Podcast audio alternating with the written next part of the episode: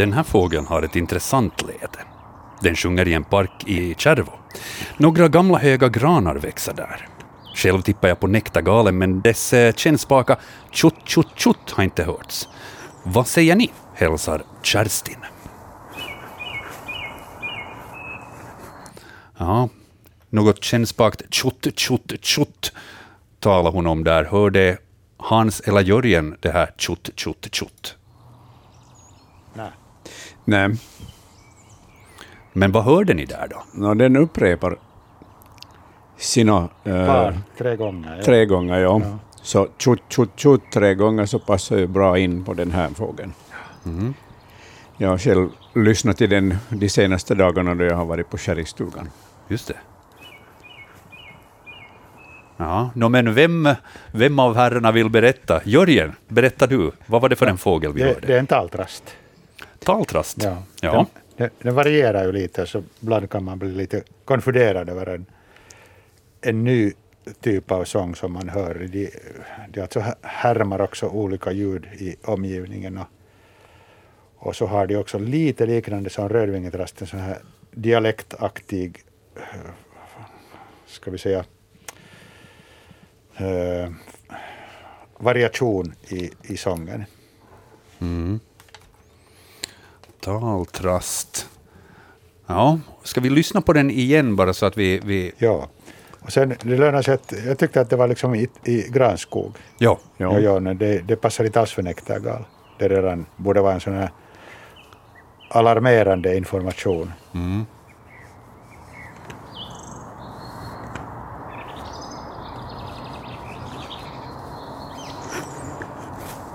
Lite andra ljud som vi hör där också, men de är, de är skapade av människan Ja, där var gräsand och bofink bland annat. också.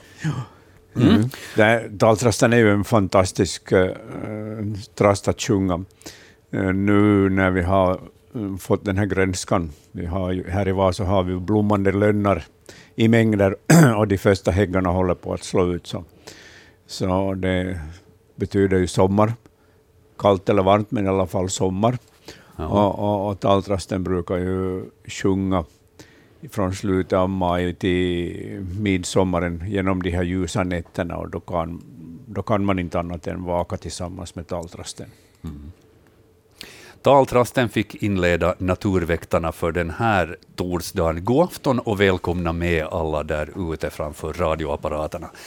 Joakim Lax heter jag, men jag är ju inte ensam här i studion. Vi har Hans Hestbacka och Jörgen Palmgren som experter ikväll. Annika Ljungberg är med oss och håller koll på rubbet. Och sen har vi Satu Ulmanen som håller koll på det tekniska. Så det här kommer nog att gå bra. Vi har tid fram till klockan 21.00 att besvara alla era frågor om djur och natur. Och ni kan kontakta oss på e-posten natursnabelayle.fi eller så ringer ni oss här på stu till studion på numret 0611 12 13. Vi kommer att ta första samtalen här inom kort, säg 10 minuter eller någonting sånt, så ni behöver inte slänga er på, på luren riktigt genast. Uh, Förra veckan så talade vi om att naturen verkligen hade liksom på ett pang kommit igång med våren, men nu var vi redan inne på att det, det börjar vara lite sommar här. Är, är, är läget likadant i södra Finland som i Österbotten? Om ni skulle diskutera det lite, Hans och Jörgen. Hur är det, Jörgen? Har lönnarna blommat färdigt där nere? Nej, nej, nej, nej. De håller på. De blommar som bäst. Och, Ja, det, och e- eken, eken börjar få lite smått blad redan. Och, ja. Eh, men nu har det de senaste dagarna varit ganska regnigt och grått. Mm.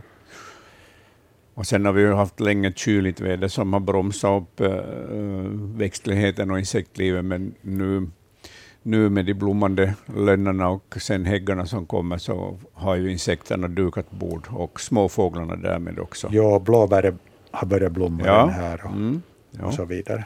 Ja, och jag hade ganska många humlor som flög Mm. omkring i blåbärsriset Ja. på sherrytomten. Ja, vad skönt. Ja. Jag såg en hägg som var redan vit. Ja, det just var inte det. riktigt öppen, Ja. men, men man såg den kronbladen. Det kommer, det kommer. Ja. Underbart. Det betyder också att det är liksom, vi, vi ligger rätt i säsongen också med de frågorna som har kommit in och så här. Och så kan vi förvänta oss, jag menar om du då har sitt humlor här redan, så småningom börjar vi få in frågor om dem också. De har inte ännu dykt upp. Um, ljudfrågor har vi fått in flera av. Vi kommer att eh, ta en där efter klockan åtta, men vi har en till här som, som ligger på lut och, och väntar på svar. Vi ska ta och lyssna på den här. Det är Annika från Karleby som har skickat in den här. Hon försöker klura ut vilken fågel det är som låter som en laserbössa. Och hon har skickat då ett klipp här. Eh, Talgoxen sjunger också på inspelningen, skriver hon, men hör ni laserbössan? Får man ju definiera egentligen hur en laserbössa låter, men de som har sett tillräckligt med science fiction-filmer så tror jag att kan lite sådär klura ut det. Vi ska lyssna.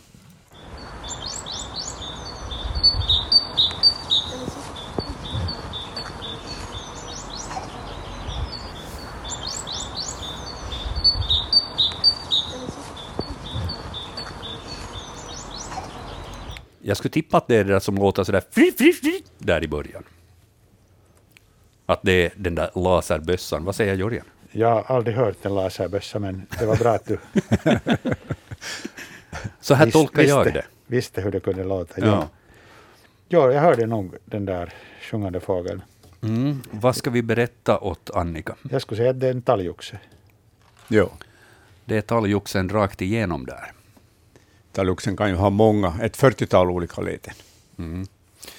Också som en laserbössa då tydligen. Ja.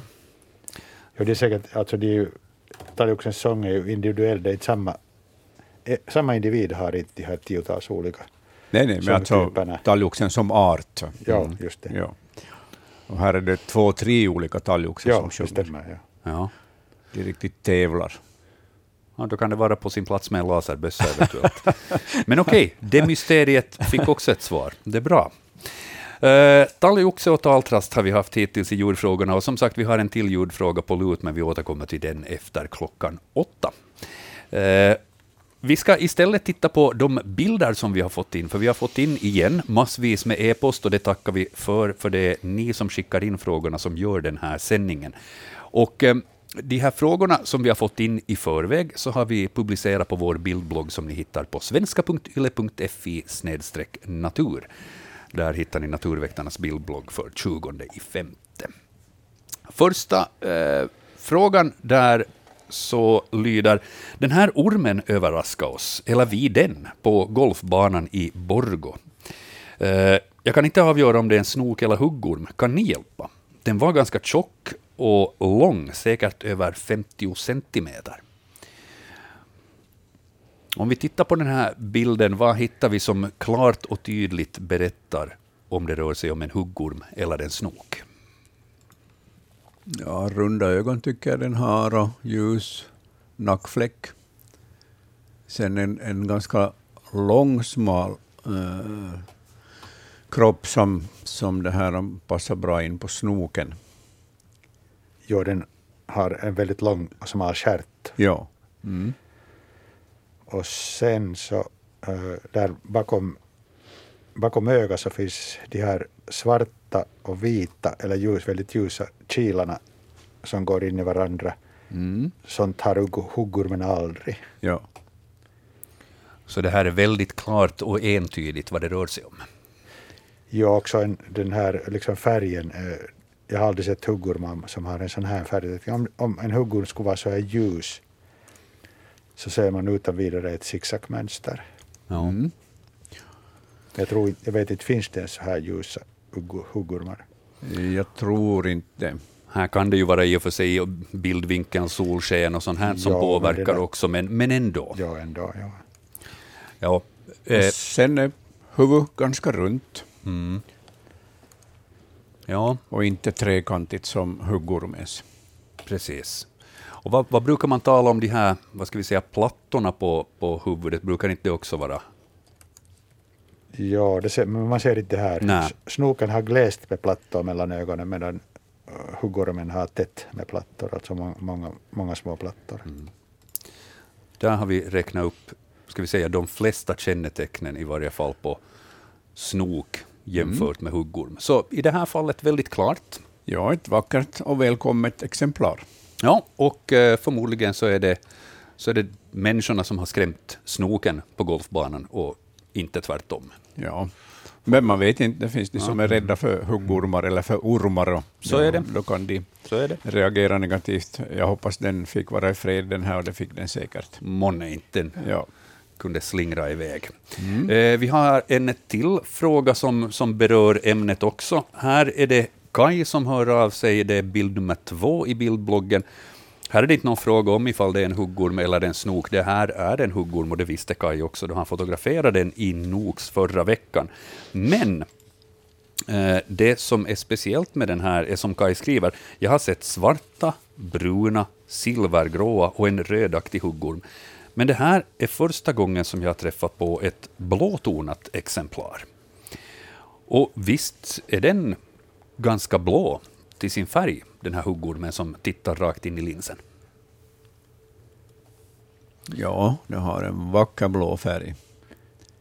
Där i blåbärsriset. Ja, Ja, ja passar ja, bra. Den är nog, den är nog fin.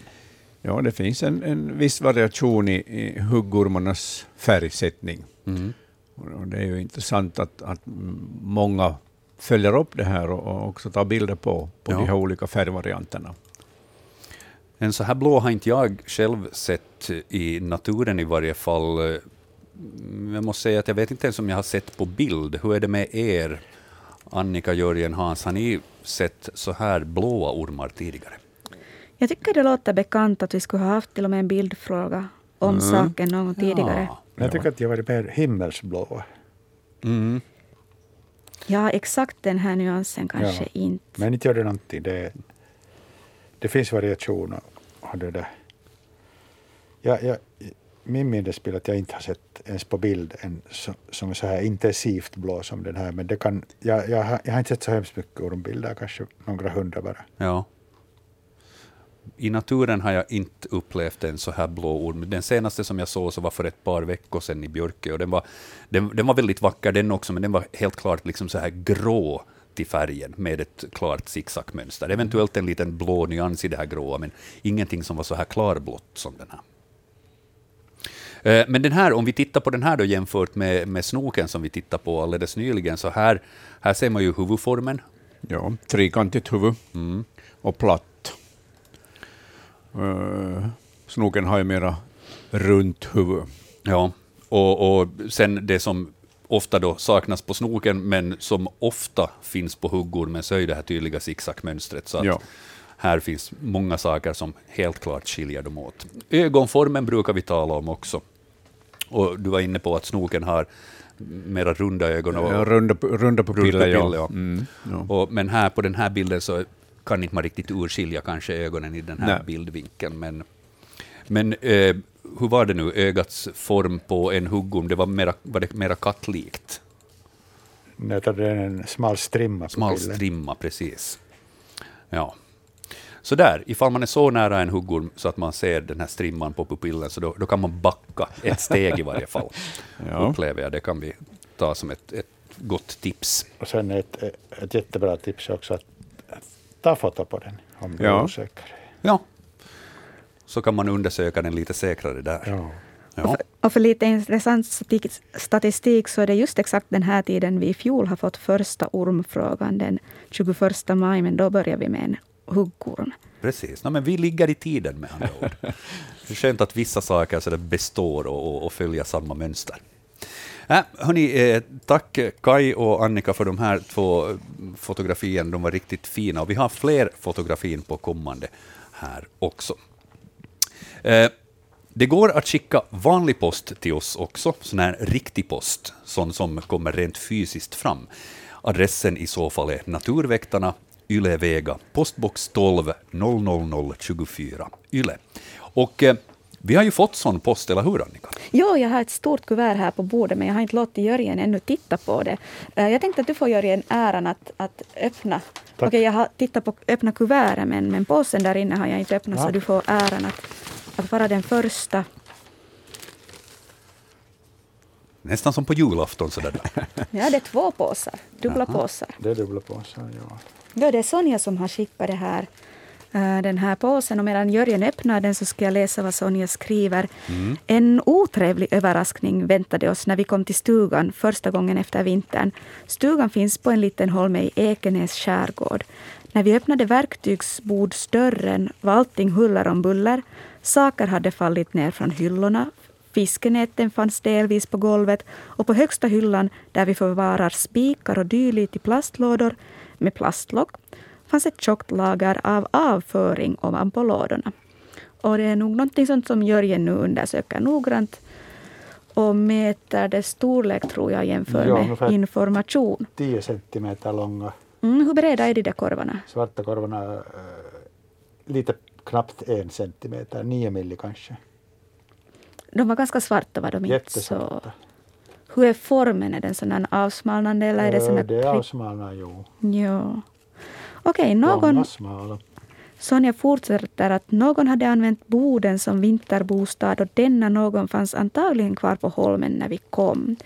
En åda låg död under den öppna väggen intill vedlidret intill och nästa vecka när vi kom dit hade ådan flyttats en meter, fortfarande i vedlidret.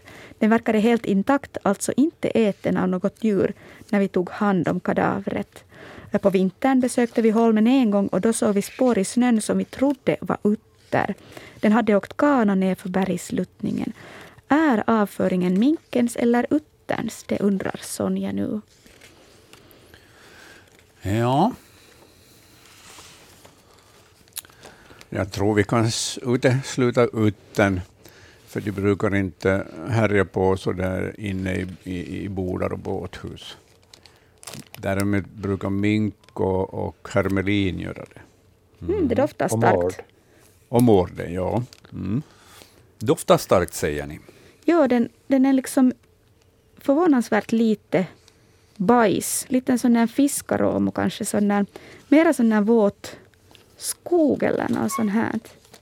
Ja. Eller kanske en ostädad bur för en gnagare. Aha, så okay. nu är det den där bajslukten men inte... Uh, Öppnar du? Jo, jag, jag snusar på den. Först genom påsen så kände jag en sån här fiskaktig... Lite unken. Jo. Mm. Men den, är, den har inte varit för länge i påsen så den mm. har inte på det sättet farit illa. Ganska hård och kompakt så den är nog ganska torr. När jag såg den här, kika in snabbt så tänkte jag att är det något ben från något kräftdjur eller något larver. Den här är full med mycket sådana här hårda delar. Det här, är det barr och, och växtdelar men det är liksom mera sådana här... Det är liksom olika växtdelar och andra delar som är fastlimmade med en svart massa. Ja. Än en sån där lös korv. Ja, okej, okay, men vad, vad, vad ska vi börja dra för slutsatser av all den här informationen. Eh, passar det in på mink det här? Ja, de, minken har ju lite mindre, mindre än, än, än, än mården när det gäller avföringen. 68 centimeter långa och 9 millimeter tjocka. Ja. Mm. Men det finns ju också äh, mindre mårdar som, som har mindre avföring. Det finns ju alltid en variation äh, i storleken. Och ja, det finns inte på det viset en EU-standard för det nej. nej, nej. Men just att, att den här ådan är, dödad och dragen in i, in i boden, visst var det så? Den var väl vid boden, vid strax ja. utanför. Jag ska kolla under den öppna väggen till vedlidret, ja, där just. låg den ja. döda ådan. Ja. Det, både, både mård och, och mink kan ju göra så förstås.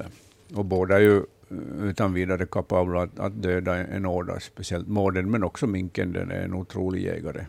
Minken har väl tendenser att kunna lite mera dräpa byten utan att göra det på det viset i ett byte nödvändigtvis, mm. alltså för matens skull. Hur är det med mården då? Är det mer så att det som den tar livet av så äter den också? Den brukar ta ett byte i taget, ja. medan minken kan ta flera uh, på lager. Mm. Mm, och är det bra väderlek, det vill säga svalt eller kallt, så håller ju de här bytena länge. Så, att, så att det är ett beteende som ibland kommer den till nytta förstås. Mm. Jag tycker det är mycket då som pekar mot att det kunde vara mink som har gjort det här. Mm. Mm. Jag ber om ursäkt om jag prasslar. Jag försöker ja, ja. hitta något som man kan känna igen. Jag tycker jag känner nog igen något, något benpipor. Hurdana slags djurrester kan man hitta i den här? Vad, kan minken, vad är det största som minken kan tänkas äta? Ja, åda och hare. Ja, men det är nog något smått, något millimeter tjocka benpipor. Om mm. det är det. båda de här mårddjuren så äter ju smågnagare. Mm. Så då kunde det komma ben med i ja, avföringen? Ja, ja. Mm. det gör det. Men att om de äter en fågel så då äter inte de ben också? Nej, de är för stora de här fågelbenen. Ja. Alltså, vi har inte fått så här fin avföring på länge, tycker jag. Det här är jättefascinerande. Jörgen, jag hittade någonting som jag satt ner i det där ja, ena hörnet. Är det, något, är det något ben? Möjligen. Eller så inte. Mm det här, det här att det finns en eventuellt en liten sån här fiskaktig, ska vi nu kalla det bouquet, arom eller doft, lukt för den delen. Um, har man där no, något spår att gå? Är det mera mink då kanske? Eller? Båda de här mårddjuren så brukar ha en lite liknande, men det är klart, ju mer fisk det luktar, så desto mer lutar det åt, åt minken. Men mm. um, till exempel utan avföring, så trots att den äter Eh, fisk huvudsakligen, så, så är det en sån där mild, lite mandeldoftande eh, lukt som kommer från avföringen. Doftar det någon mandel där? Nej. inte som jag upplever det. Nej. Man, man ser här också i de här avföringskorvarna lite hår. Mm. Mm. Men det sa du kanske redan? Eh, kan det vara hår från gnagare, alltså är det den storleken? Närmast. Ja. närmast det. En del av dem är nog ganska långa, men det kan ju nog gnagarna ha. Ja, vinterhåren är lite längre. Och så var där en spindel med. Ja, du tycker det? Jag tycker det var en ljusspindel som var lite skruttig. Men det, men det är inte kanske... Nej, det var bara en, en kuriositet där. Skoj, ja. Det är kanske inte någon som har ätit den spindeln, utan den har, den har slunkit med då det har plockats upp? Eller? Nej, den har inte gått genom systemet. Den skulle inte ha hållits ja. så intakt. Var det så att eh, avföringen var uppe på en hylla? Jo, så ska det, lär det ska ha varit. Mm. Uh, jo, plastlådor med lock på och där en tjockt lager av avföring. Mm, håller, på högsta hyllan. Högsta hyllan, just Då det. håller jag en god hacka på på mården. Ja, ja, jag tycker. För minken brukar nästan alltid uh, sätta sin avföring lågt nere på marken, ja. eller om den kommer in i ett vedlider eller båthus på golvet. Och där vi allting huller om buller, mm. saker nerdragna från hyllorna. Ja, ja. Jag håller nog en god hacka på mården. Jag lutar också ditåt när jag uppfattade det där stället där, där avföringen fanns. Var det någon som hade bott där eller bara varit där och roat sig alltid nu och då? Jag tror att mården har haft det som vinterviste och, och finns kvar på plats ännu. Så att uh, döda sjöfåglar kan dyka upp mm. i fortsättningen. Och trots att minken kanske var den då som skulle ha så här en fågel på lager, så kan... Mården kan ju också ta på lager, ja. givetvis. Ja. Ja. Då verkar det vara en mård mm. som har lämnat den här spelningen. Vilken dramaturgi det blev i den här diskussionen, vad, roligt. en liten twist på slutet. Liksom. Men är det någon annan än Utter som åker kana? För på ja. vintern hade det sett um, att någon hade åkt kana. Ja, det är mest Utter, men, men det, ju, det behöver inte vara det här djuret. Mm. Minken kan också åka lite, men alldeles anspråkslöst spår jämfört med utterns kan, kanåkande. Mord får vi slå fast som, som vårt svar mm. för den här frågan som vi hade fått in på posten. Naturväktarna, Ylevega, postbox 12 00024, det är adressen ifall man vill skicka in liknande paket, men kanske med annat innehåll hit till oss, så får vi titta lite närmare på det och, och försöka bena ut vad det rör sig om. Men mord, det slår vi fast att det var den här gången. 0611 12 13, det är telefonnumret hit till Naturväktarna och det kan man ringa. Och vi har någon som har ringt, så vi säger god afton. Ja, det är Sjöholm, Majva Sjöholm från Dalsbruk. Hej Majvor. God afton. Eh, vad va har du för en fråga åt oss ikväll? Och jag funderar på en sån sak här. Finns det koltrastar som har vitt huvud? Jörgen, finns det koltrastar Ja, det finns. det var ett kort och enkelt svar. ja, det finns. Var har du sett en sån? Hemma på, på vår backe finns, har vi sett inte nu på länge, men vi har sett den. Och vi funderar vad det var, för den var ju svart annars, men med vitt huvud. Sen var det våra grannar här som hade sett den och funderat vad det var för någonting, men ingen har trott på oss. Jaha. Jag, jag, tror, jag tror på er. De säger ja, men det är bra att någon tror på det. Ja, jag För tror de har bara sagt nej, det, fi- det finns inte, nej. Och så, så tog gubben min från datorn, plinta ut ett papper, men det ser nog ganska onaturligt ut, men det står att det är koltrast och den har vitt huvud där då. Ja, jag tror på dig också därför att eh, vi har fått varje, varje säsong har vi fått eh, en eller två bilder eller frågor om koltrastar som har vitt på sig. Ofta, huvud, Jaha. ofta på huvud. Ja, Mm. är det, är det gubben eller är det, är det frun? De som är svarta så är hannen ja, Och de som det är frun det där då. och de som är chokladbruna är hona. Ja, så det, det, det, det ja, så vilken är, vilken är det sen som har, har det där vita? Ja, vilken grundfärg har den där fågeln? Ja, blir den väl brun nu, inte den helt svarte. Ja, då är det honan. Just det, ja det är honan. Mm. Ja, jaha, Så både honan och hannen kan ha de här färgvariationerna. Tydligen. ja. Mm. Just det. Intressant. Ja, men- nu, och- kan jag, nu kan jag säga att jag, att jag har svart på vitt nu då. Ja, och det- har koltrasten också ibland. Ja, Just det. nu har du det bekräftat Ja. från säkra källor. Ja, det, det låter bra. Mm. Jag provade förra torsdagen men du slapp ju aldrig fram. Det var, så, det var bara tut, tut, tut, tut. Ja, ja, men vet du, trägen vinner. I något skede så är det en tur. Det är som när man ringer och ska boka coronavaccination åt sig. Förr eller senare så är det din tur. Hördu, tusen tack för ditt samtal. Det var riktigt ja, intressant att... tänkte, jo, tack. Men jag tänkte nu, hur är det med ekorren? När får den barn? Uh, de borde ha första kullen redan. Jaha, Ja.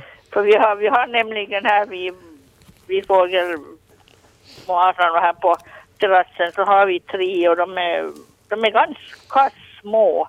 De är, de är kvicka som fan själva och far överallt men små, små.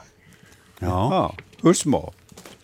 Ja, de ser nog faktiskt, jag kan inte säga det, men små, små är de. De är ganska, ehm, ja, de är nog faktiskt inte stora, men snabba som tusan och, och nyfikna och far överallt. Man får, man får skratta ibland. ja, hur många rör det sig om alltså? Tre. Tre stycken? Ibland, Ja. ja, ibland det här är en och tre här tre och man har nog faktiskt fått skratta. Och de, men de hoppar och de är, jag funderar om de var släkt med aporna, ja, för de hoppar. Hur är det, är är det ett, tre stycken ungar, är det så vanligt för en, för en ekorre att få i en kulle? Jo. Ja. Det Jaha, så pass- de är nog, de är nog syskon då. Mm. Mycket tyder på det. Ja, men du, du har mycket att se på där då med andra ord. Det är jo, vi har, vi och... har nog faktiskt, och man kan nog faktiskt få skratta för de, de är överallt och de eh, hittar på allt möjligt. Ja, Jo. ja, men, Och så har vi blåmesen som har ungar i fågelholken. ja precis. Är det tidigt eller är det inte? Hur är det Jörgen, är det tidigt för blåmesen? Kanske lite väl tidigt. Ja, men vi hade ju, vi hade ju förrän det blev den där långa kalla perioden så hade vi ju en varm vecka och det fick en del mesar att bygga bon. Ja, Ja. Och sen ikväll när vi kom hem och var det ute och åka så var det ett dike, en sjöfågel som simmar med ungar i diket. kanske knipa. Ja, det, jag är dålig på, Ja, på sjöfåglar men i alla fall hade den ungar med sig i diket. Kanske gräsand, Jörgen? Ja, det är ett möjligt också. Ja. Mm. Ja, det, det tyckte vi också, gubben och jag, att det var tidigt men ja. Ja, men gräsanden brukar vara tidig av sig. Ja. Tidigare än knipan. Nå, Ja, ja, precis. Just det. Det finns mycket roligt i naturen. Ja, visst, så är det. Och tänk vad skönt, det är gratis underhållning.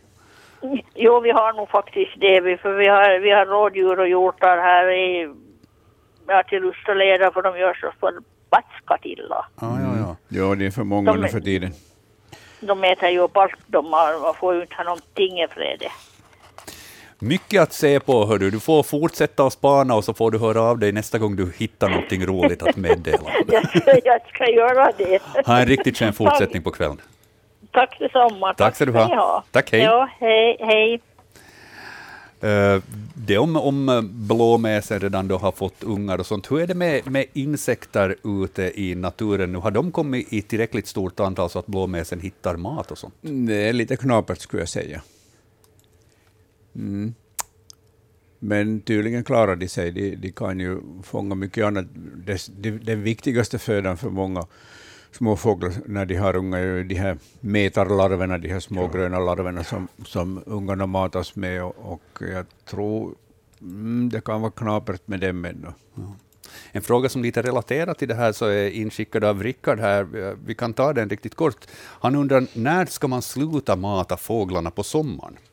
Hans fammo matar fåglar på vintern och ännu lite på våren. Men när, man brukar ju säga att man ska inte mata fåglarna under sommaren, för då hittar de mat själv. Men Jörgen, hur, när ska man dra liksom streck för matningen? eh, när snön försvinner från marken, sån här, ett sånt här år när det finns snö, Mm. Ja, med tanke på sjukdomsspridningen så risken för sjukdomar så, så är det det bästa receptet.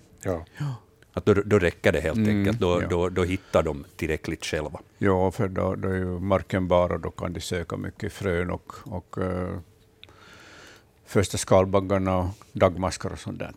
Mm. Gråsuggor. Klart och enkelt svar. Då snön försvinner, då kan man avbryta.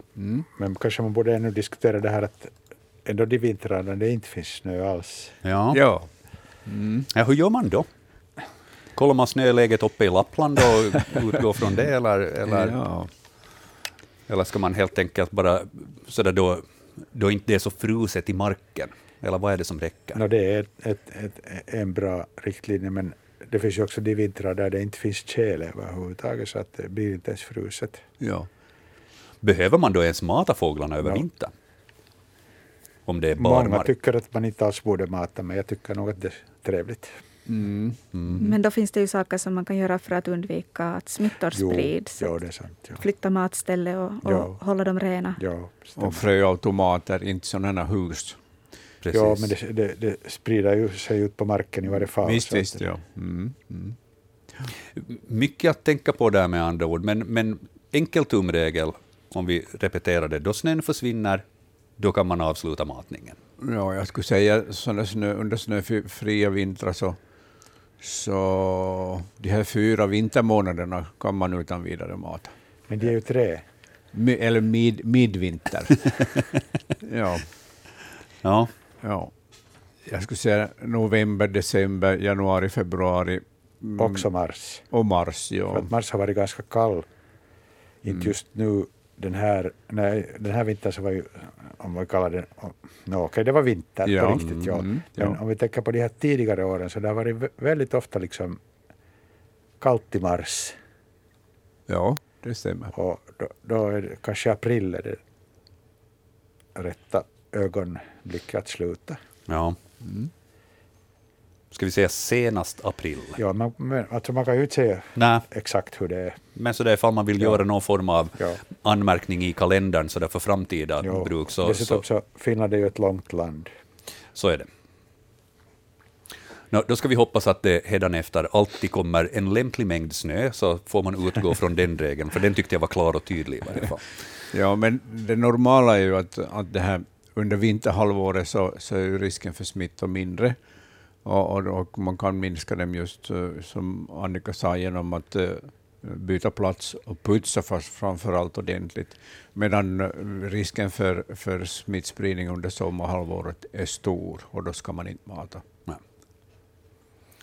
Och så, så börjar man sen mata igen då det blir kallt. Mm. Och det börjar frysa på. Senast första december. Senast första december. Där har ni kalendern. Hoppas ni gjorde anteckningar, så, så vet ni när ni ska köra igång igen. Um, snart nyheter på den här kanalen, men kanske vi hinner kort behandla följande bild i bildbloggen, eh, bild nummer tre där. Um, det är Pelle från Bennes som skriver. Han fick besök av en duva en kväll. Den liknar ingen av våra vilda duvor. Fågeln var helvit eh, och han tyckte att den var smäckrare än en tamduva. Den verkar också helt orädd, stod cirka 70 centimeter ifrån då han fotograferade med mobilen. Um, den här vita duvan, uh, vad kan vi berätta om den? Är det en förrymd tamduva eller, eller vad rör det sig om, Jörgen? Det är en tamduva. Mm. Men det kan vara att den också är, är det där att den, är, den har levt med människor.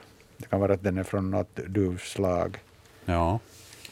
Det kan man inte avgöra från bilden. Man borde, man borde kunna se benen om den skulle ha några ringar till exempel. Precis.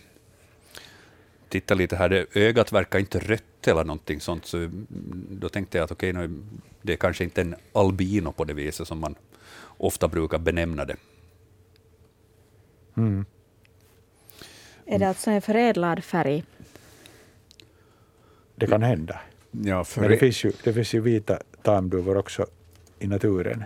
Ja. ja, jag skulle säga att det är en leukistisk duva, tamduva, som alltså en som inte kan producera mörk färg överhuvudtaget, för den har ju ljusröd näbbe. Mm. Mm. Svagt ljusröd mm. näbbe. Men ögat är mörkt och, och ja. det, det, tyder på att den inte är albino. För ja. den albino så har den ju ljusrött öga. Mm. Ja. Okej, okay. ja, men... En snygg uppenbarelse. Ja, det är det. Sån här klassisk, jag tänkte kalla det fredsduva, ser det ut ja, precis. Fattas en liten... Vit mot blå himmel. Ja, ja. Mm. riktigt vacker bild som man har fått där.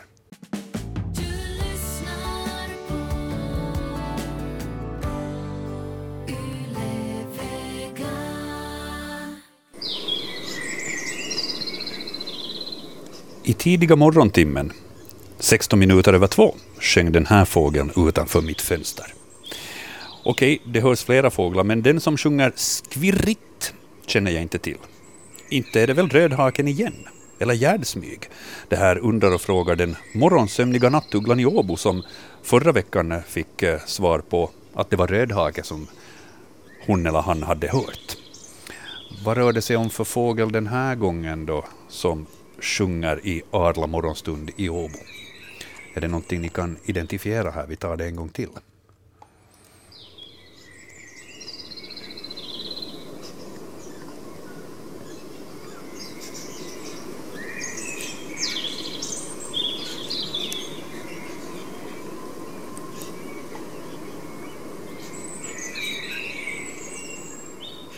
Jörgen eller Hans, känner ni igen fågelljuden där? Hur många fåglar har ni? Jag noterar bara två arter. Har Hans också två? Ja. Mm. No, eh, morgonsömniga nattugglan i Åbo undrar, är det rödhaken igen? Har vi en rödhake där? Ja. ja. ja.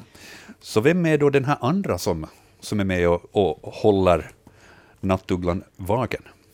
Koltrasten sjunger ju melodiskt där, men, men det är nog rödhaken som har det här svirrande ledet. Ja. Ja. Den, den sjunger på sitt bästa när den har det där ljudet med. Mm. Kunde ni på koltrastens läte där avgöra ifall den har en vit fläck eller inte?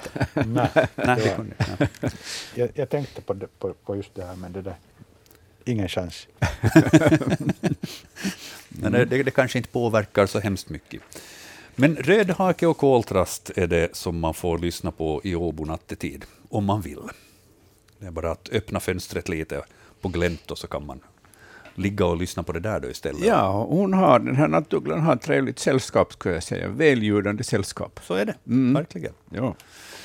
Ja, Eh, den djurfrågan fick inleda Naturväktarnas andra timme. Välkomna med allihop. God afton på er. Hans Hästbacka, Jörgen Palmgren, där är våra experter ikväll. Annika Ljungberg, Satu Olmanen och jag, Joakim Lax, är också med. Och eh, skapar den här sändningen, men det är ni som står för huvudansvaret, ni som lyssnar, för det är ni som ställer frågor och vi ger svaren. Ehm, skicka in era frågor på natursnabelayle.fi eller så ringer ni 0600 11 12 13 här under sändningen så ska vi ta telefonsamtal. Men vi har också en bildblogg som ni hittar på svenska.yle.fi natur och där har vi satt in bilder på frågor som har kommit redan här tidigare till oss. Eh, vad har vi som nästa, Annika? Vi har Tobias som har fått besök av en skalbagge.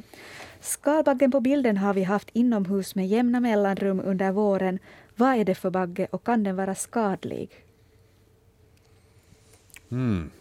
Jörgen, Hans. Vi ska titta på den först. här. Nu har vi Jag vill inga, ha svar! inga barr eller någonting annat som skulle ge oss en gissning över storleken. Ja. Men den har, den är, har svart och mörkbrunt och ljusbrunt. Ljusbrunt har den på ben och antenner. Och de är inte liksom så där släta de här benen och antennerna utan lite, lite ojämnhäntade i båda. Um, inte de smalaste benen och inte de tjockaste. Den är ganska långsmal. Huvud mm. litet, lite större mm, framdel av, av bakkroppen och, och som är brun. Och huvudet och bakdelen av kroppen är sen svarta.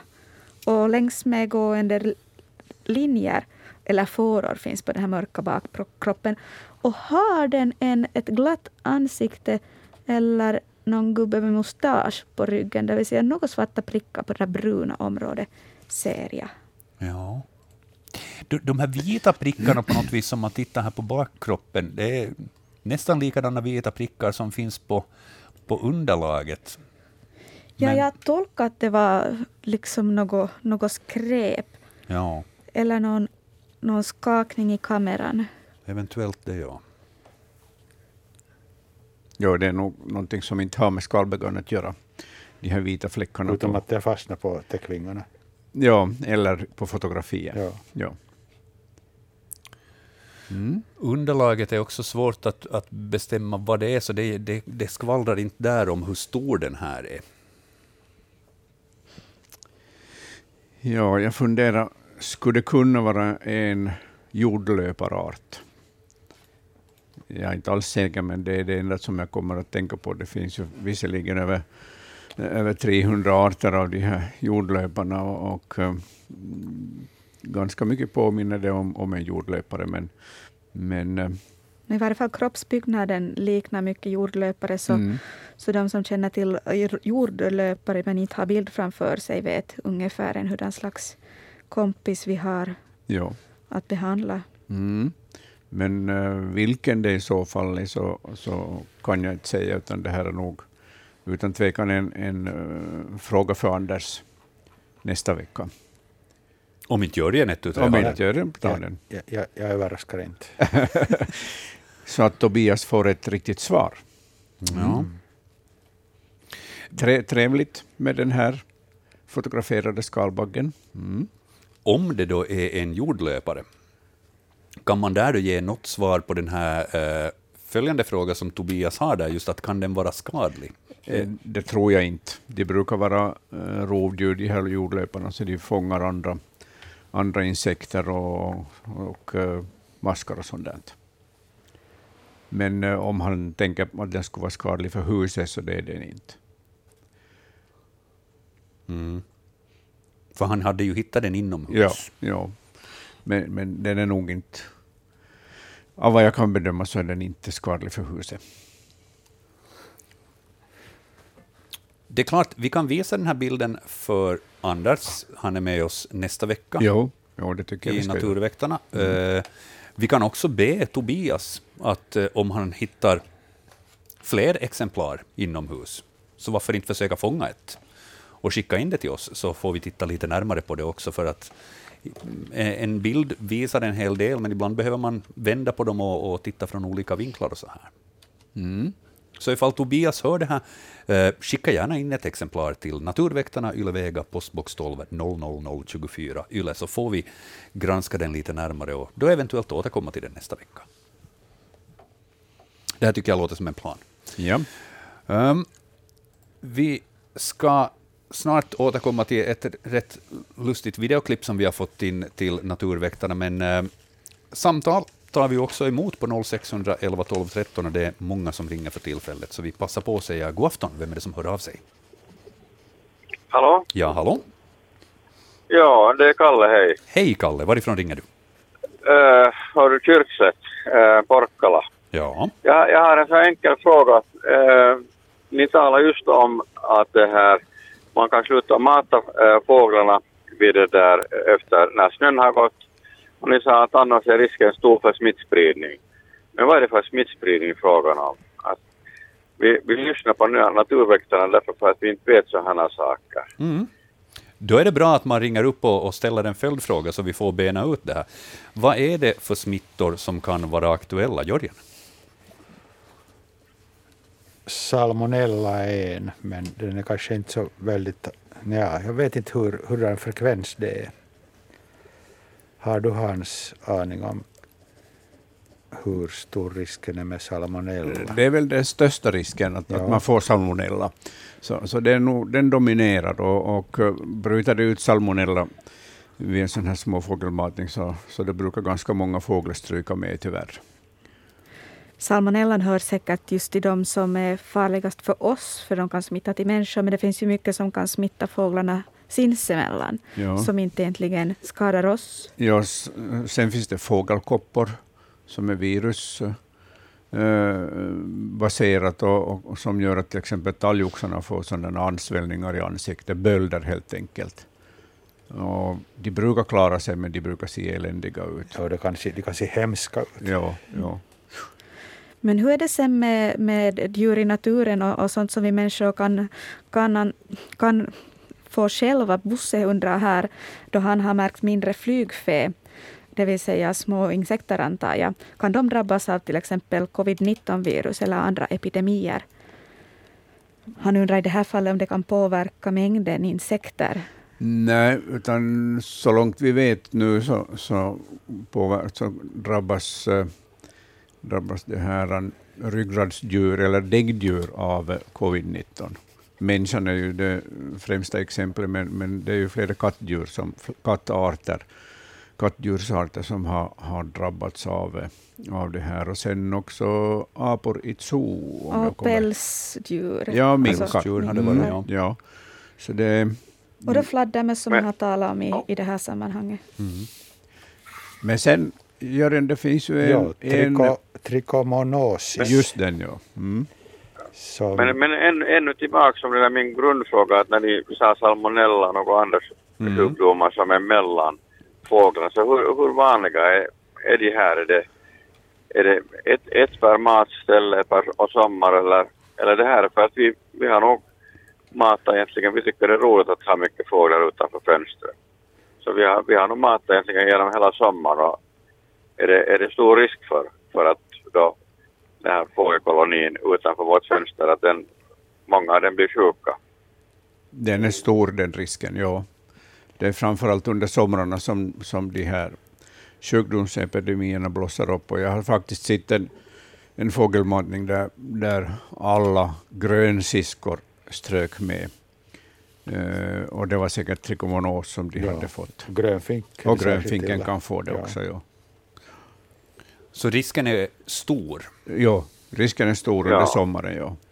Och, ja. Så, ja, det, det är då ett allvarlig sak att man faktiskt ska sluta över sommaren och mata. Jo, man ska nog sluta. Ja, mata inte under sommaren.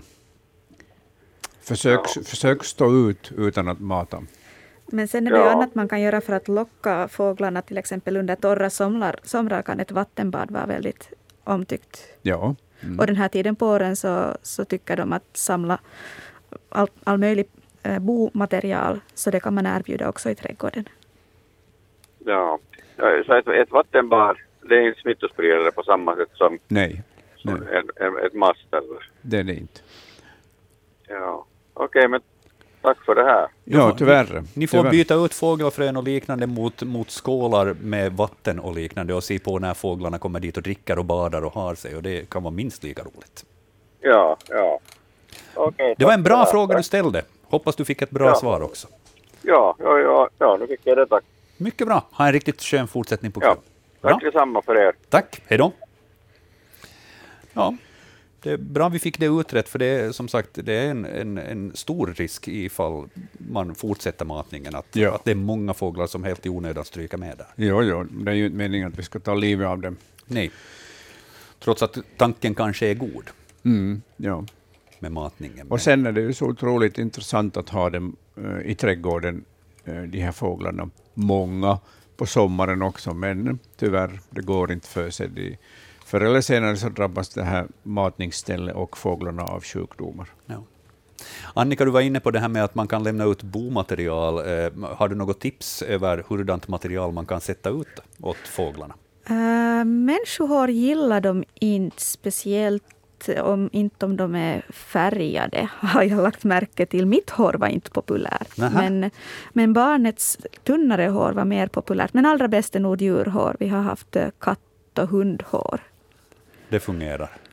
Ja, så vi, allt, allt vi borstar under vinterns gång sätter vi i en burk och sen när våren kommer så tar vi fram burken och, och så brukar det gå i ett nafs. Ja, ett bra tips där eh, som man kan ägna sig åt, för då, då har man ju ett, ett lite vettigare sätt att använda allt det här håret från, från ens djur som man annars borstar bort från soffor och liknande och bara kastar i, i skräpkorgen.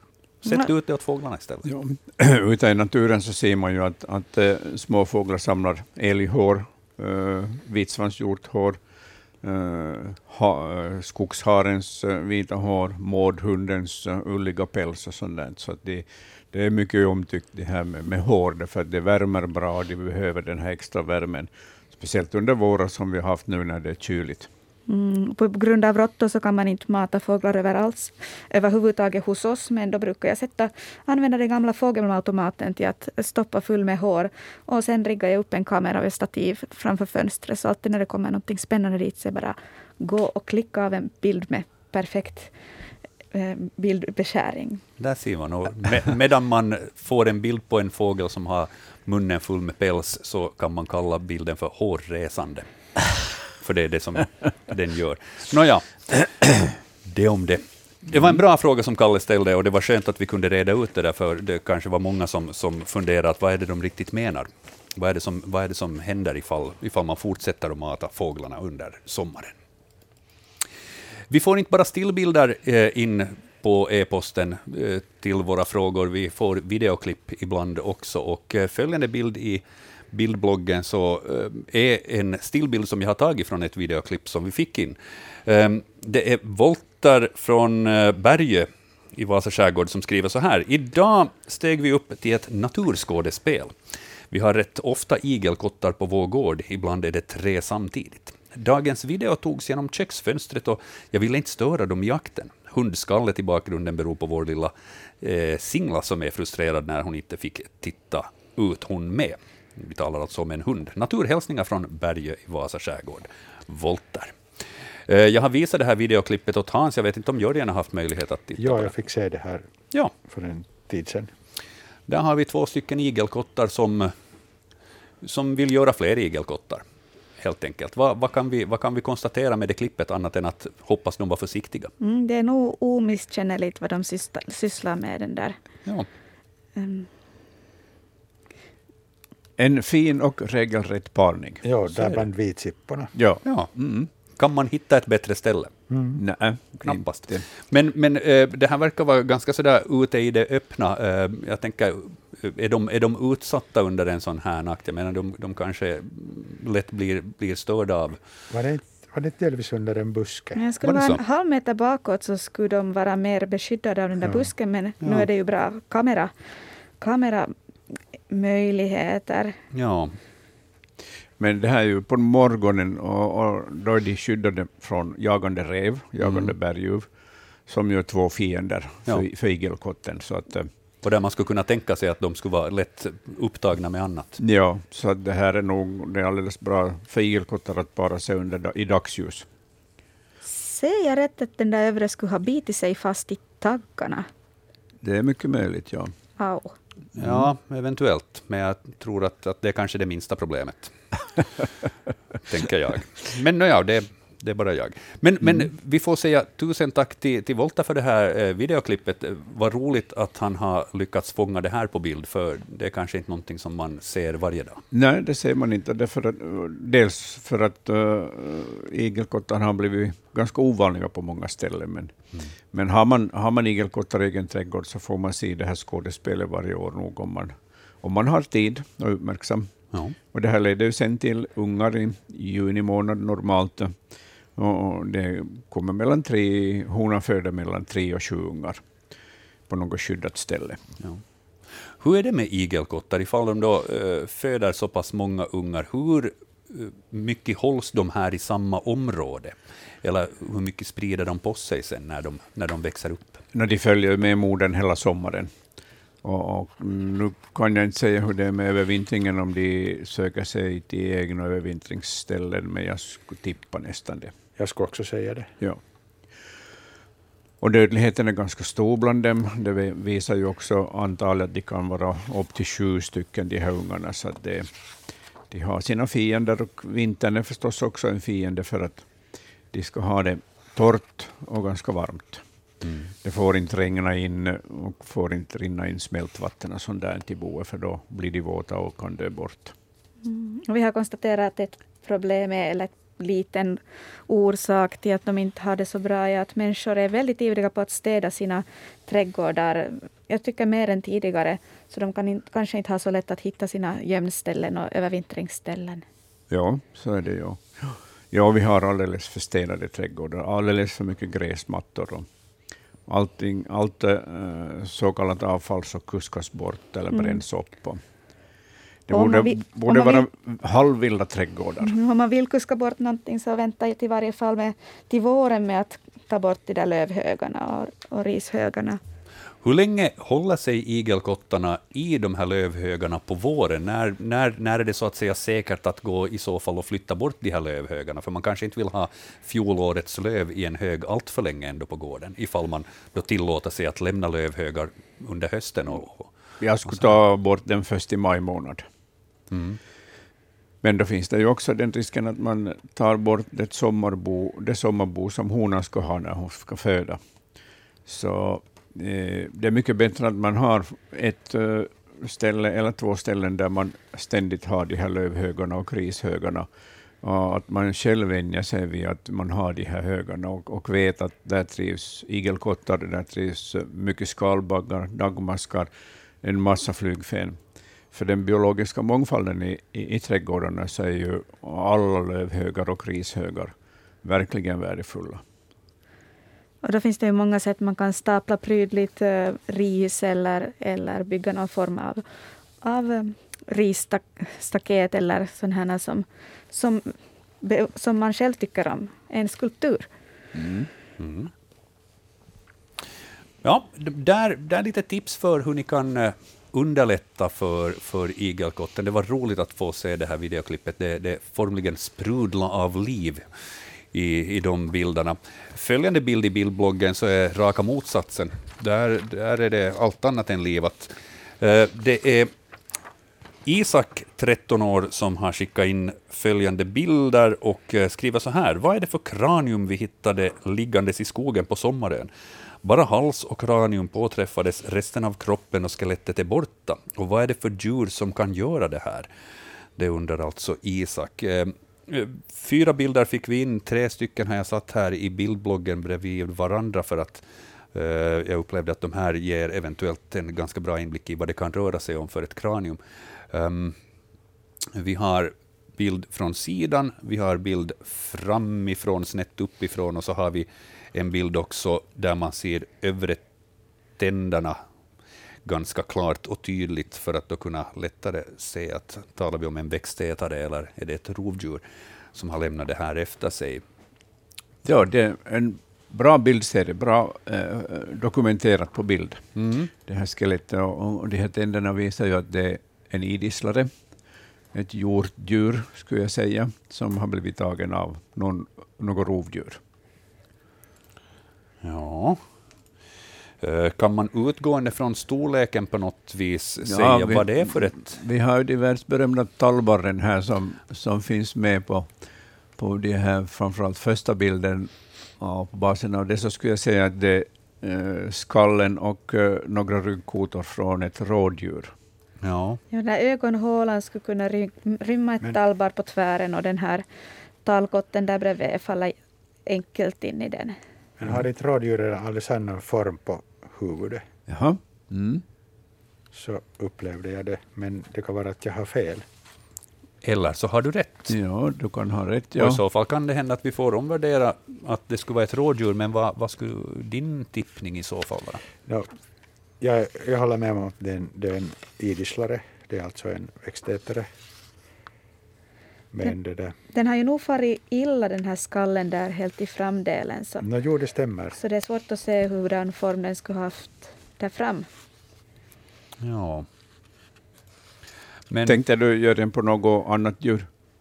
Uh, nej, det, det har liksom nog slagit tomt för mig ganska illa, så att det där jag är, jag bara liksom det kan ju inte vara ett får eller någonting Jag tänkte här. på ett lamm i så ja. fall. jag tänkte, ja, det, det, det är kanske det att jag tror att huvudformen passar lite bättre på det. Men ja, precis. Hur är det, mm. men borde den vara, ja nu fattas ju det här liksom av skallen framändan mm. och då, det, det, skulle liksom nog kanske gå, passa bra för,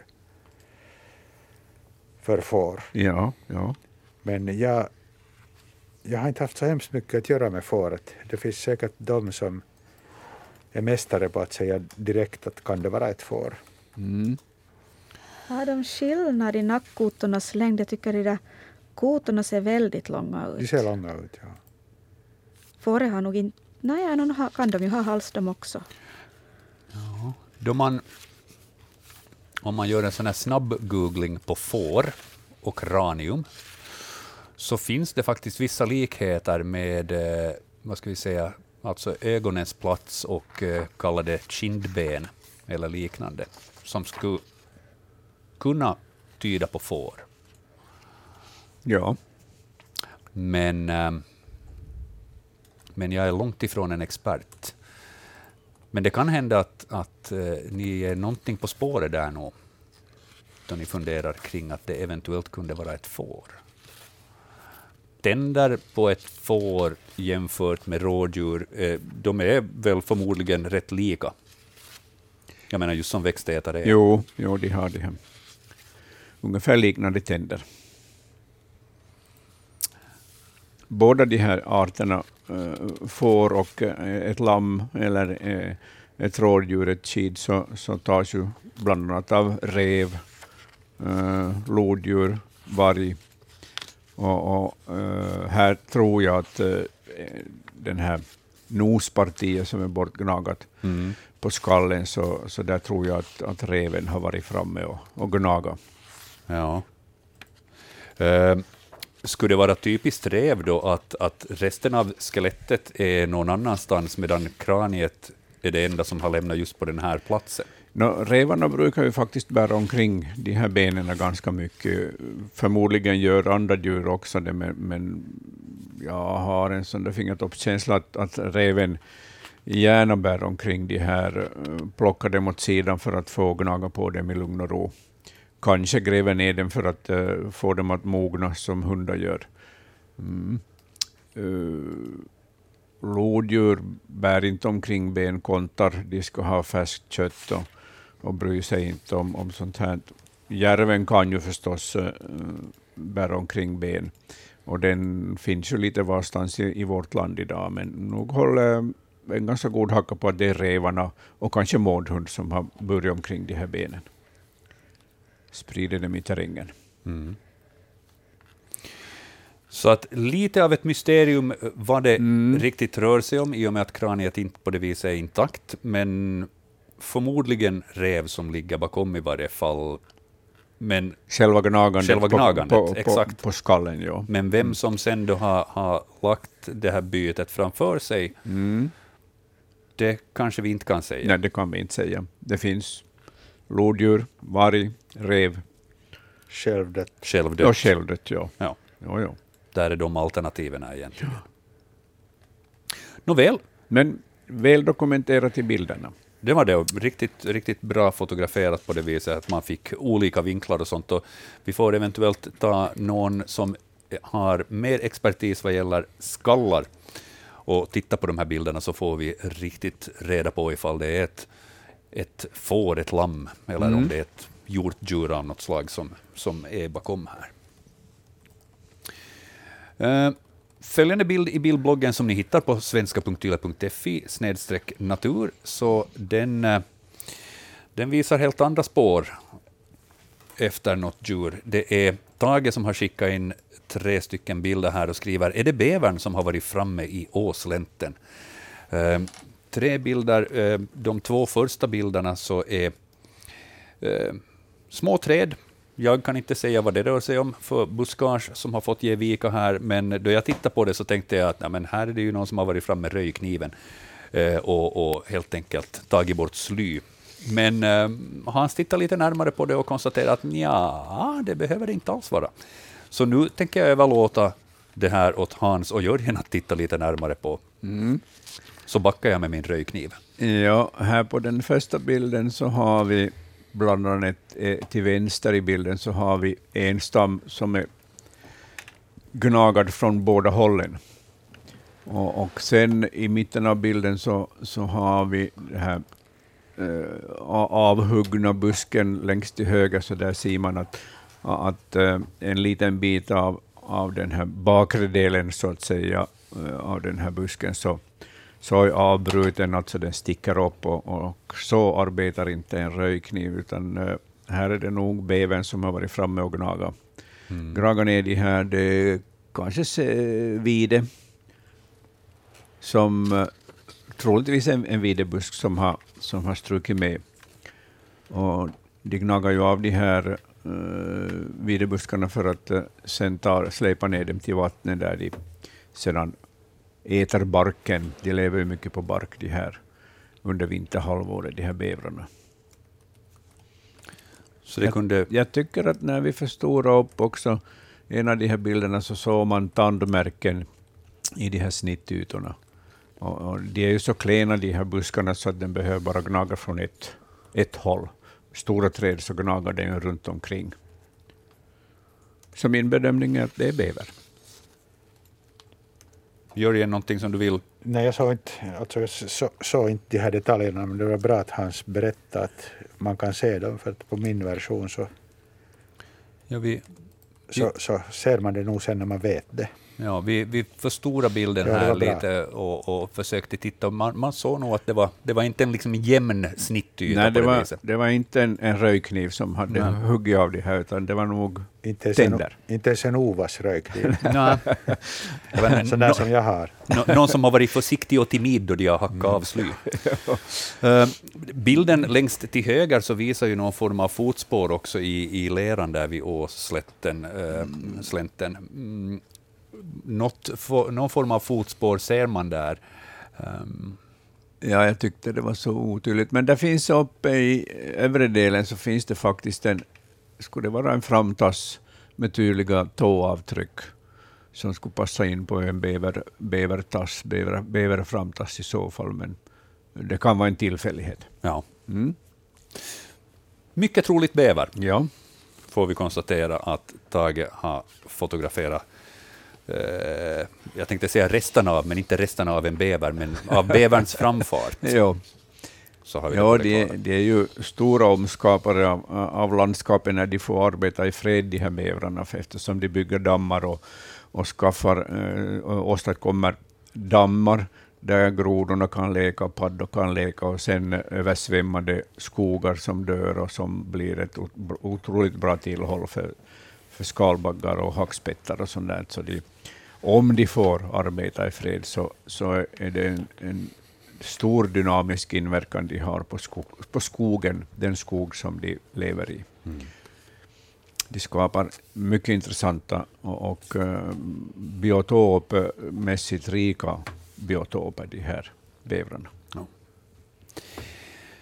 Vi har 25 minuter kvar av sändningstiden. Det är dags att ta följande samtal i Naturväktarna. Vi säger god afton. Vem är det som ringer? Ja, god afton. Det är Anders, inte Albrecht, utan Borgström. Hej Anders.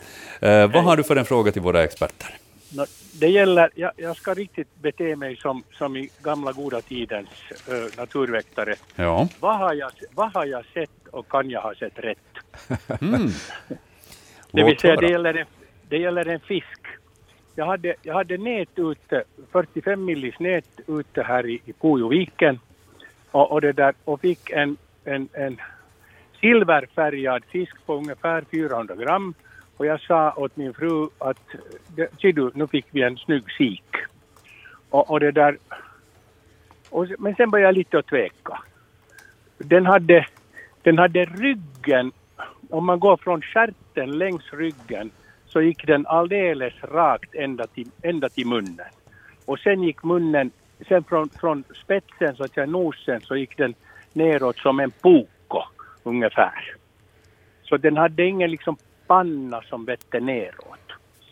Och, och det där, så att en lite främmande form. Och, och, det där, och det var absolut inte en strömming. För den ska ju ha då blått eller, eller grönt på ryggen. Ja. Så, så det där, var det en sik eller inte?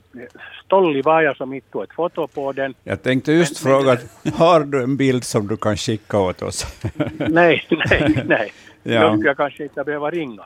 Men det, där, det lustiga var, fortfarande säger att det, att det var, tror jag att det var en sik, för att den var silverfärgad liksom hela kroppen. Men dens rom var blågrås grön. Och, sikens rom ska ju vara underbart smakfullt röd. Ja. orange. Så hittar ni på någonting nu däremellan? Ja. Pannor skrynklas. Mm. Och det bläddras i böcker. Och fiskar ritas i luften. Ja. Rakt och sen... Ja. ja. Alltså formen redan, det där att, att, att den hade liksom inte en panna som gick neråt utan det, det gick vågrätt ända ut till munnen och sen kom det ner som en pokos nedre kant. Ja. Om ni förstår vad jag, vad jag försöker förklara. Ja. Det finns ju... Och det där... Ja. Mm, mm.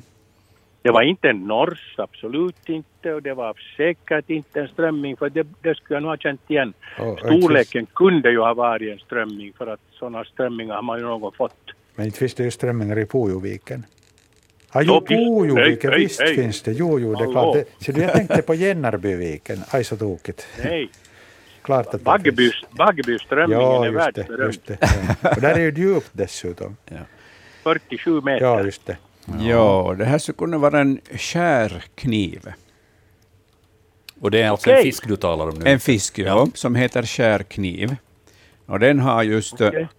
den har just en panna som, som går rakt ut så här och sen kommer, kommer hakan och buken som en pokokniv. Okej. Okay. Behöver, man, behöver man ställa frågan varifrån har den fått namnet? Ja, den liknar ju en kniv faktiskt. Ja. Och, och, den är silverglänsande och, och, och stor som en strömming. Det låter inte alls bekant för mig. Mm. man slår upp det på finska så är det mjäkka särki och det hjälper nog inte mig alls det heller. Mm. En karpfisk är det Sa du mjäkka särki? Mjäkka särki. Mjäkka särki, okej. Okay. Men just, men just formen och, och, och det här, eh, den här äh, vackra färgen så tyder ju helt på, på, på den här skärkniven. Hur lång var den, den här fisken? Uh, vad ska jag säga, 30, 30 cent, 40, 400 gram ungefär. Mm, mm. Ja. Så det är alltså en, en, en uh, stor uh, hona som, som det här har nått ungefär maximal längd. Just så. Ja, och den här brukar förekomma då i, i, i, det här, i, i, i Finska viken, framförallt i östra delen av Finska viken, men givetvis så, så kan den förekomma också lite längre västerut. Det här svaret köper jag. Ja. Mm. Mycket bra. Mm. Jättebra. Får jag, får, jag sända, får jag sända en liten hälsning? När man, när man ringer till er så hamnar man i en kö. Ja. Och, och så är man jonossa, olkaa hyvä, odottakaa. Och plötsligt så, så flyger man ut ur kön. Så måste man komma igen på nytt. Det var bättre förr i tiden när, när någon av er svarade och så ringde ni tillbaka. Bara som en hälsning. Vi noterar det här och konstaterar att det finns få saker som är så konstanta som förändring. Det kommer alltid att vara förändring. Så, eh, men Tack. vi tar det här till oss och, och, tackar för responsen och så tackar vi också för frågan, för det här var spännande. Ja. Tack så hemskt mycket. Mm. Tack, ha en skön fortsättning på kvällen. Tack, hej. Hej då. Ja, skärkniv. Mm. Det var fint att du kom på det. Ja, det, det, är ju den enda ja. fisken som har den ja. formen. Ja. Ja. Och den är ju inte något vanlig i våra, våra vatten eh, i, i Finska viken. För övrigt så visar den sig inte i Finland, men i alla fall. Ja. Mm. Lite synd att uh, Anders inte hade uh, haft kameran med sig så att vi skulle ha fått en bild på den också. Men, ja. men, men spännande. Vad ja. rolig observation han hade gjort. Ja. Mm. Skärkniv. Nu har mm. man lärt sig någonting nytt där också. Hörni, vi ska gå vidare i bildbloggen i Naturväktarna. Annika, vad hade vi där som nästa? Ja, ah, det blir väl undermarknivå till näst. Valdemar har skickat en bild på en, en brun klump som han har skurit, skurit på tvären och, och hittat någon svartare massa inuti. Är detta en rottryffel? undrar Valdemar. Vilken sort i så fall? Hur vanlig är den i södra Finland? Den här är hittad i Ingo. Det fanns några i gruppen. Verkar som om något djur bökat runt dem. Nu har vi en tändsticksask här bredvid, så den är nog inte ens så stor som tändsticksaskens korta ända, det vill säga det blir under fyra centimeter i diameter. Så den är lite platt. Som en sån här vanlig vetebulleform. Mm. Ska man skära den åt andra hållet, sätta i lite sylt och vispgrädde så skulle man kunna fira den är lite lite svartbränd inuti. Och, den är väl och kanske mörk, inte jag, ja. ätlig. Jag vet inte, är den ätlig? Knappast. Jag har tyvärr ingen erfarenhet av det här, så jag kan inte säga. Men då, då, då är det bäst att säga att var försiktig. Ja. Jo, jo. Det Den, som man inte känner till så ska man inte äta. Den erfarenhet jag har av några på Naturväktarna är att det finns väldigt mycket som ser ut som tryffel i marken, men som inte är äkta tryffel. Så är det, ja. Mm. Och så vet jag också att med svampar är det alltid svårt att eh, bestämma vad det är för en art utgående från en bild. Mm. Mm. Att ofta så behöver man granska den lite närmare och det kan vara doft och det kan vara smak och det kan vara hur den känns och hur den ser ut på undersidan och sidor och allt möjligt sånt här. Så jag tänkte säga att måste vi fega lite, men, men kanske, kanske vi inte fegar utan kanske vi säger att eh, ja, vad är det? Ja. Är, det en, är det en rottryffel? Eh, jag vet inte. Nej. Jag, Nej. jag vet inte heller, men jag misstänker att det är en, hellre någon jordtryffel. Mm. Mm. Men det, det, är inte, det finns många olika arter. Och, och det där, jag, jag skulle föreslå att vi tar det här vanliga kortet, Anders. Där har vi. Är, han är jokern i leken som vi ofta spelar ut. Det är bra att ha fri tillgång till den jokern också. Ja. Det här är en fråga som vi får bolla till Anders nästa vecka. Mm. Då är det Anders och Mimma som är experter i Naturväktarna och då får vi lassa över diverse småkryp och eh, svampbilder framför honom och, och, och, och se vad de två kommer fram till. Så kanske vi har svar på den här frågan. Japp. Så gör vi. Det är beslutet. Eh, följande bild som vi har i bildbloggen så är ett hål. Men inte vilket hål som helst. Jag hoppas vi kan reda ut vad det möjligtvis är för ett hål. Det är Daniel som har skickat in e-posten. Han skriver Vi bor i centrala Jakobstad. Tomten gränsar till ett skogsparti. Där har vi en liten kulle, cirka en och en halv meter hög. I våras märkte vi att någon gjort ett hål och flyttat in. Vad kan det vara för ett djur? Det ser stort ut för en sork, men litet för mullvad. Bilden som vi har framför oss i bildbloggen här, bild nummer nio, så visar mycket riktigt ett hål och så har vi en bilnyckel med för att på det viset få en liten storleksangivelse för hur stort det här hålet är i diameter. Eh, jord, sand har sprättats ut ur hålet framför. Eh, och det här hålet det är inte stort. Ska vi försöka dra till med en gissning, fem centimeter? Maximalt, ja. Vi har de här berömda tallbarren här som Ja, det har vi också. Som, som begränsar möjligheterna här. Och, Sex centimeter. Mm. Och, och eh, mm. Jag eh, tror att det här är vattensorken. Jag misstänker det också, ja. men är inte säker. För det finns, eh, vi har ganska mycket vattensorkar i, i markerna i år.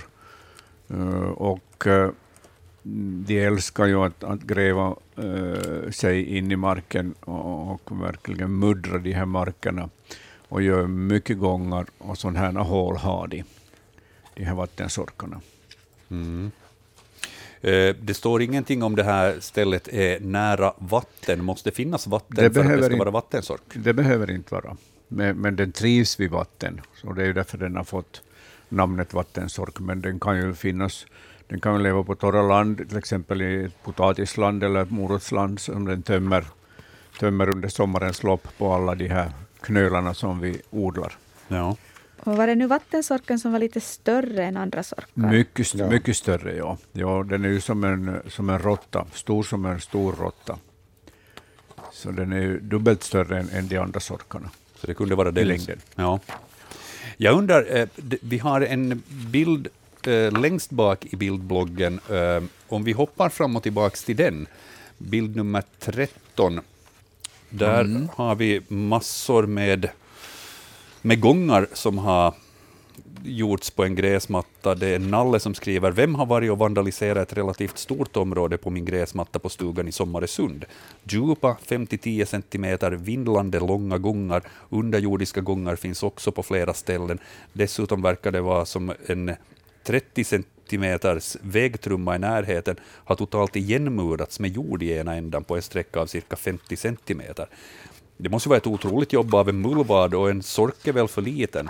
Eh, kan det vara vattensorken som har varit framme här också? Ja, det tror jag. Jag tror att det är vattensork i båda fallen och den är ju en, en, den är verkligen eh, kraftfull den här vattensorken när den sätter igång och, och den älskar att gräva gångar och, och muddra på. Så att eh, i båda fallen så, så tror jag att det är vattensork.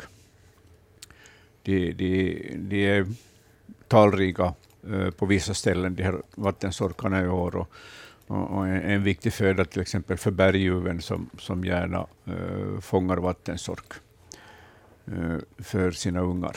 Mm. Vattensork har varit framme vid båda de bilderna. Ja. Mm. ja. Eh, telefonen blinkar till här och eh, pockar på uppmärksamhet. Eh, vi kan ta ett samtal till. Vi säger eh, god afton, välkommen till Naturväktarna. Vem är det som ringer? Det, det tycks vara svårt att bli fram idag. Ja, no, men hej! Jag, jag, jag säger nog som föregående ringare, att ja. det var bättre förr, förr när ni hade en som svarade. Och så ringde jag upp, det här är nog dåligt. Jag ringer lite många, provar lite många Och nu först slapp jag fram. Noterat. Det är lika svårt som i det Helsingkarusell. Min fråga är så att det där under, här i det här, vi har en sandgrop här så har jag vatten där och det är ganska mycket vatten. Att det var en sån där fågel, den liknade en knipa. Att skulle jag kunna vara en knipa? Hur såg den ut om du beskriver den lite? Ja, den var vit, vit och svart. Vit under och svart över. Den där ryggen, ryggen var svart och vit, vit under. Och den flög, flög iväg. Den hade ett otroligt ljud när den flög. Hurdant, ni, ni har inte något sånt, hurdant, ljud? Hurdant ljud var det? Nej, jag kan inte säga, men var ni det? har inte heller något no, ljud att kniva. Om jag lite, ja. lite det där en alternativ, Led, var det ett vinande ljud när får iväg? Jo, det var det. det skulle, ja. Jag skulle säga det. Ja, ja. För de, de är sådana här mindre vatten, vatten, vattensamlingar, ja. de här knip. Ja. Här står, här står, I den här boken står så. Ja. ja. ja. Jag, jag, tror nog att du har sett en knipa. Jag, tror, jag tänkte, jag tänkte därför tänkte jag att jag skulle ringa.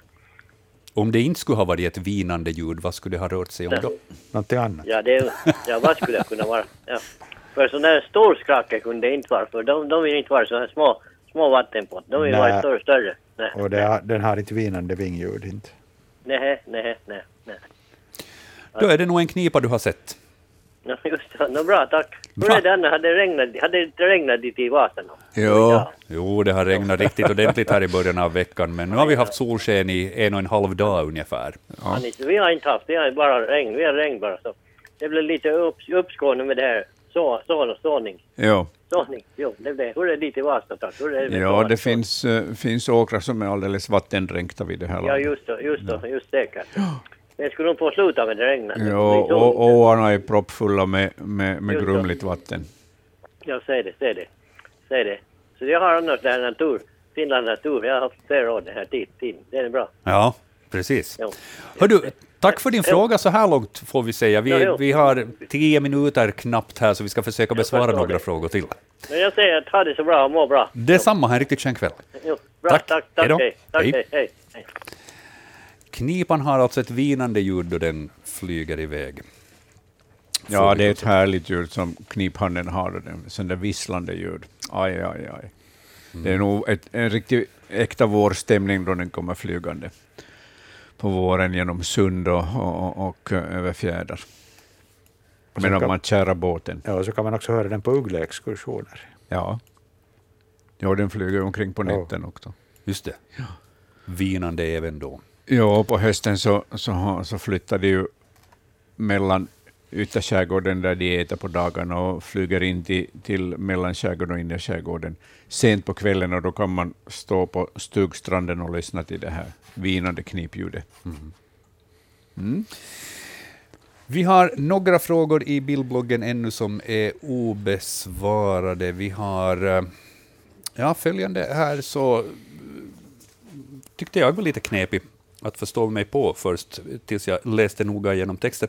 Det är Elof i Terjärv som hör av sig och skriver i samband med slyröjningen nere vid Heimsjön i Terjärv lade jag märke till att vissa björkskott inte hade växt ut på normalt sätt.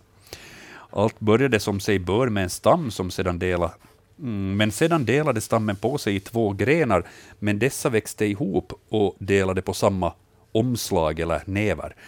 Topparna liknar mera drakhuvuden än de toppskott som är vanliga.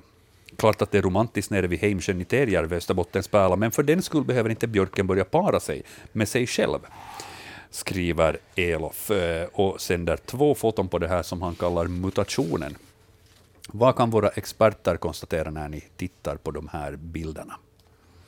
Jag tyckte det var ganska bra beskrivet av, ja. av Elof här i, i, i e-posten. Ja, jag kan bara säga att det är ett märkligt fenomen. Ja, det ser spännande ut. Det finns några grenar längre ner på den här äh, kombinationsgrenen som ser ganska normala ut, men sen där upp till så, så det, det ser ut som det skulle vara som en platta, som en sån där äh, lakritsband eller någonting sånt. Som, ja. Att de är liksom bredvid varandra radade, flera stammar som är helt fusionerade. Man ser lite räfflad yta på sina ställen. Jo, det har barkat helt i skogs här med den här björken. ja. Och sen just där toppen så är alla de här fusionerade delarna lika långa och varje spets ska ha sin egen lilla knopp så det blir lite trångt, trångt där i toppen. Jag skulle aldrig ha sagt att det här var björk på basis mm. av de här bilderna. Men... Är det här någonting som ni har sett förr? Aldrig sett. Aldrig. Spännande med andra ord att få in de här bilderna och, och, och titta på dem. Och, men, men vad är det som alltså kan ha lett till det här mutation, skriver han? Är det, är det frågan om en mutation eller är det så att, att barken, nävern på något vis har varit väldigt stark, kraftig eller någonting sånt och skotten inte har vuxit ut på normalt sätt eller vad? Mm, jag har ingen aning om hur det här kan ha uppstått. Eh, först är den normal och sen blir den helt avvikande.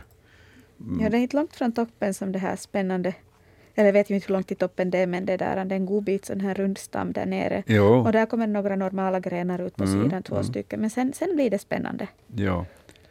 Jag tänkte om det skulle vara något djur som skulle beta här, men i så fall så skulle man se de här avklippta eller avslitna delarna därifrån det skulle ha vuxit sedan uh, deformerade uh, förgreningar, men att, uh, det syns inga, inga sådana tecken på det här. Nej. Ett märkvärdigt fenomen, det kan jag nog säga. Mm. Gå in och titta på svenska.yle.fi natur på bildbloggen så får ni bekanta er med det här knepiga fenomenet. Så kanske ni eventuellt där ute har ett svar, så får ni höra av er helt enkelt. Fem minuter tid har vi. Jag tror att vi lyckas eh, behandla de två återstående frågorna i bildbloggen. Annika, vill du ta följande här? Ja, gärna. Marias fråga Eh, också en växtfråga. Den 16 maj i år såg jag en växt jag inte sett förut och undrar vad det är för en växt. Den växer i Hotskär i en ganska fuktig sluttning ner mot stranden. Där är frodigt och växer bland annat vitsippa, hassel och al. Växten är oansenlig men finns i täta bestånd inne bland vitsipporna. Jag bifogar bilder av växten. Blomställningen har vi, växtsättet ser vi på en bild och en storleksjämförelse med vitsippa. Mm. Och nu om vi tittar närmare på vad det är så har vi var har vi vitsippekompisen? Vitsippa-bilden så har vi på e-posten. Jag har inte satt in uh, faktiskt bilden här. Ja, jag ser den här. Om jag ser på den här bilden så ja. är det nog liksom... Man ser bladrosetter på små skaft, så den här grenar sig liksom nere vid roten, men också lite högre upp. Det är liksom som bladbuketter, lite som sån här bladpersilja-aktigt. Och en sån här bladrosett är ungefär lika stor som vitsippans blomma. Ser det så ut. Sen har den där en, på änden av ett långt skaft som sticker upp ovanför bladen så har den en en spännande grönaktig klunga som ser ut som många blommor som, som det där sticker ut åt alla håll. Alltså som man skulle ha limmat små gröna blommor med basen mot varandra. De liksom växer så där kotteaktigt, mm. de här själva kronbladen eller blommorna. Kanske ni får ta över. Det här blev väldigt flummigt när jag försökte beskriva vad jag ser, men den ser spännande ut. Ingenting jag känner igen. Nej, Jörgen, är det någonting som du har sett för? Uh, det är möjligt att jag har sett, men jag kommer nog inte ihåg det. Liksom, några nunkelaktigt är det i det här, men ändå inte. Mm, hela härligheten är dryga 10 centimeter. Och det där, bladen börjar där efter 6 centimeter. Ja, det finns nog lite blad där nere. Men det är nog en ranunkelaktigt växtsätt. Ska vi spela ut Jokern en gång ja. till? Ja. Mm. Jag tror vi gör det. Vi säger att det här är också en fråga som vi tar med oss till nästa vecka och så får Anders och Imma titta på den här och se ifall de känner igen den här. Mm. Ifall de har sett den tidigare. För den blev lite knepig. Den blev lite knepig. Ja, intressant växt. Blommorna är ju grön-grön-gula.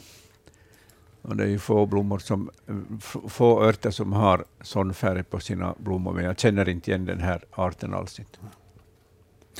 Vi tar med oss den till nästa vecka och det här ger oss en minut att titta på den sista frågan som vi har i bildbloggen. Vilket är helt roligt, för då kommer vi i mål här lite. Eh, det är Susanne som har skickat eh, en bild och skriver så här. Hej, dessa vaddbollar upptäckte jag på väggen. Märkte att inuti låg många små ägg. Vad är det frågan om? Ehm, vad rör det sig om?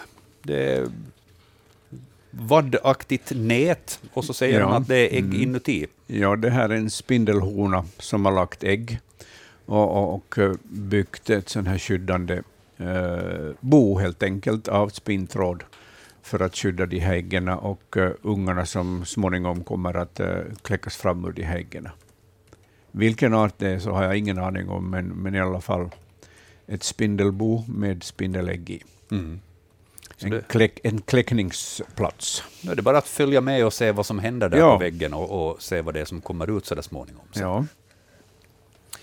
Det där får bli sista svaret i Naturväktarna för den här veckan, men vi är tillbaka igen nästa vecka, storsdag med start 19.22. Och då som sagt Anders och Mimma som är experter. Hörni, stort tack Hans Hessbacka och Jörgen Palmgren och Annika Ljungberg och Satu Olmanen som har skött det tekniska också i Böle. Är det så att ni vill skicka e-post till oss så går det bra att skicka på natursnabelayle.fi. Vanliga brev kan ni skicka på Naturväktarna, Ylevega, postbox 12 00024 Yle, så ska vi titta på det till nästa gång. Jag, Joakim Lax, tackar så mycket för sällskapet. Ha en skön kväll.